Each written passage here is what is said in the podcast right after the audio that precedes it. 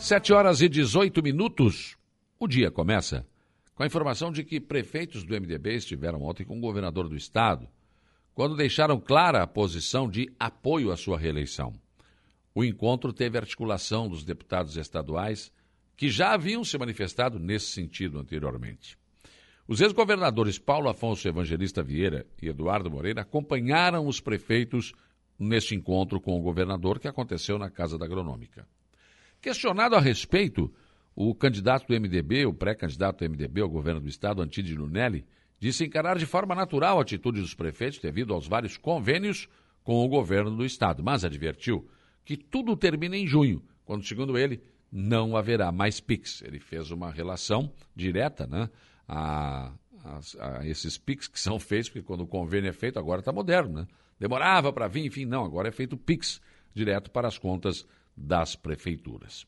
Pois essa questão de obras e convênios assinados pelo governo do estado com os municípios foi alvo de críticas ontem na Assembleia Legislativa pelos deputados João Amin, do PP, e deputado Vicente Caro Preso, do PSDB. Os detalhes com o jornalista João Guedes ordinária desta terça-feira, na Assembleia Legislativa, deputados apontaram problemas na execução de obras de infraestrutura no Estado. O deputado João Amin, do PP, disse que falta planejamento na Secretaria Estadual da área. É um volume muito grande de obras, a gente está falando aí de 2 bilhões de reais, que com certeza diversas regiões do Estado aguardam ansiosamente essas obras. São aí licitações lançadas pelo governo do estado, pela Secretaria de Infraestrutura, que deram deserta. Ou seja, o projeto apresentado para fazer a licitação não estava atualizado. Segundo o parlamentar, cerca de 30 licitações de obras não foram concluídas. Não concluir nem as licitações é um absurdo. Entre 2021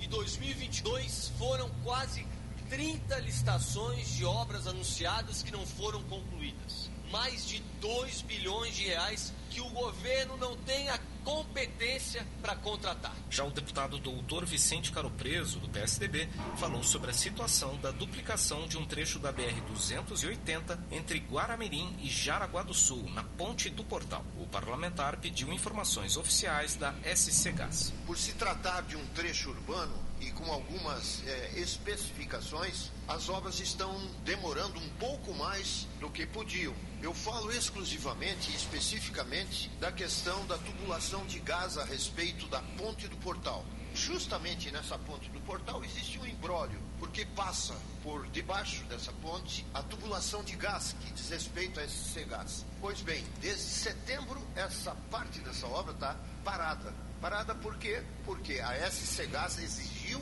um contrato exclusivo com um pessoal que só faz isso. A transposição, a recanalização de gás de um canto para o outro, para que a obra ela continue. Eles vão duplicar.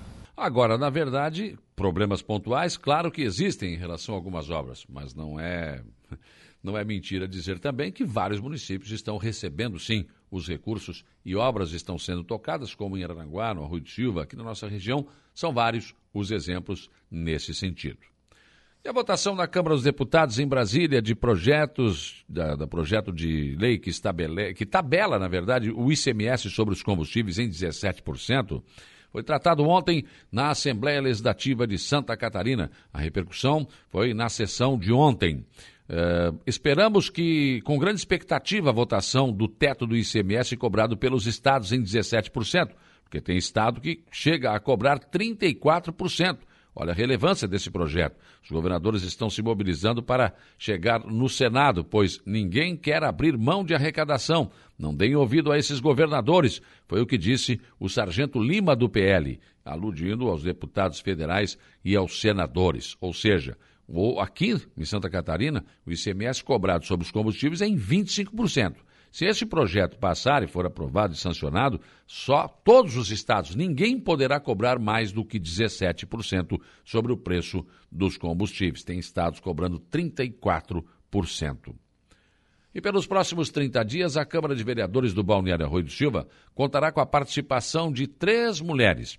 Além das vereadoras Grace Copete, Maria Alice e Luciano, a suplente de vereadora Vanei Tomás e Bittencourt Vieira assume pelos próximos 30 dias na casa. A Vanei sempre foi ligada às causas sociais e substituirá o vereador Clailton Oliveira, que deixa a casa sem remuneração por 30 dias. Ao agradecer aos vereadores, ao aprovar a sua saída pelos próximos 30 dias, o vereador Clailton lamentou a falta de público nas sessões da Câmara do Arroio. Disse que muitos sabem reclamar, mas não acompanham, nem sabem do trabalho realizado pelos vereadores. Já o vereador Evaldo Caetano reclamou que a Secretaria de Obras não atende pedido para resolver problemas no loteamento Santa Helena. Disse que o material tem sido colocado em ruas que não estão precisando, tanto assim que a atitude precisa mudar. Reclamou de outros pedidos feitos e não atendidos e conclamou os vereadores a reagir para que os pedidos sejam sim atendidos pelos vereadores. O presidente da casa, eh, Vanderlei de Souza, o Lei do Mar Azul, eh, falou que a prefeitura está fazendo por bairros. Mas o vereador Evaldo entende que não. Os principais problemas e mais graves devem ser atendidos primeiro. Semana do Meio Ambiente e sua programação foi alvo na sessão de ontem na Câmara de Vereadores de Araranguá. O diretor da Fama, Maurici Rodrigues, e o diretor do Samai, Jário do Canto Costa, atenderam o chamado da casa para falar sobre o assunto. Também convidaram a Comissão de Meio Ambiente da Câmara a participar do evento. Outro assunto ontem discutido na Câmara foi em relação à APA, associação que administra a cooperativa de leite de Araranguá. Ontem o vereador Diego Pires criticou a direção anterior, que deixou inclusive o caminhão adquirido através de emenda parlamentar do ex-deputado Jorge Boeira, que está ao relento debaixo de um pé de árvore. Já o vereador Paulinho disse que a atual administração da associação não tem condições de recuperar o caminhão e que a situação ficou muito complicada e que, na sua opinião, deveria devolver este caminhão ao município. O assunto foi abordado durante a votação do projeto do Executivo que autoriza a cessão de uso de veículo ao Instituto Educar, Ensinar e Desenvolvimento Social Primeiro Amor, IPA, que acabou sendo aprovado. Instituto Maria Schmidt, que administra o Hospital Regional de Araranguá, deve apresentar nos próximos dias o balanço dos atendimentos feitos neste ano de 2022 pelos levantamentos preliminares, pela primeira vez na história em que o hospital administrado por instituições tem todas as metas ultrapassadas, não só alcançadas, mas ultrapassadas. Desde cirurgias e atendimentos e procedimentos, o IMAS ultrapassou o número exigido no contrato. Mas o contrato com o governo do estado não prevê o pagamento de procedimentos feitos além das metas estabelecidas. Assim, o IMAS não receberá pelo trabalho apresentado a mais. Ontem, o diretor do IMAS, Dr. Robson Schmidt, fez um alerta aos pais e responsáveis por crianças e adolescentes. A qualquer sinal de problemas respiratórios, devem procurar ajuda imediatamente.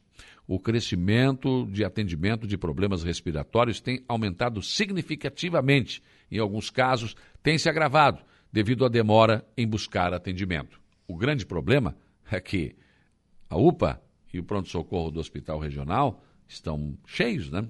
E aí? Buscar atendimento ontem, né? Onde? É preciso, é preciso buscar esse atendimento, mas desde que ele esteja à disposição.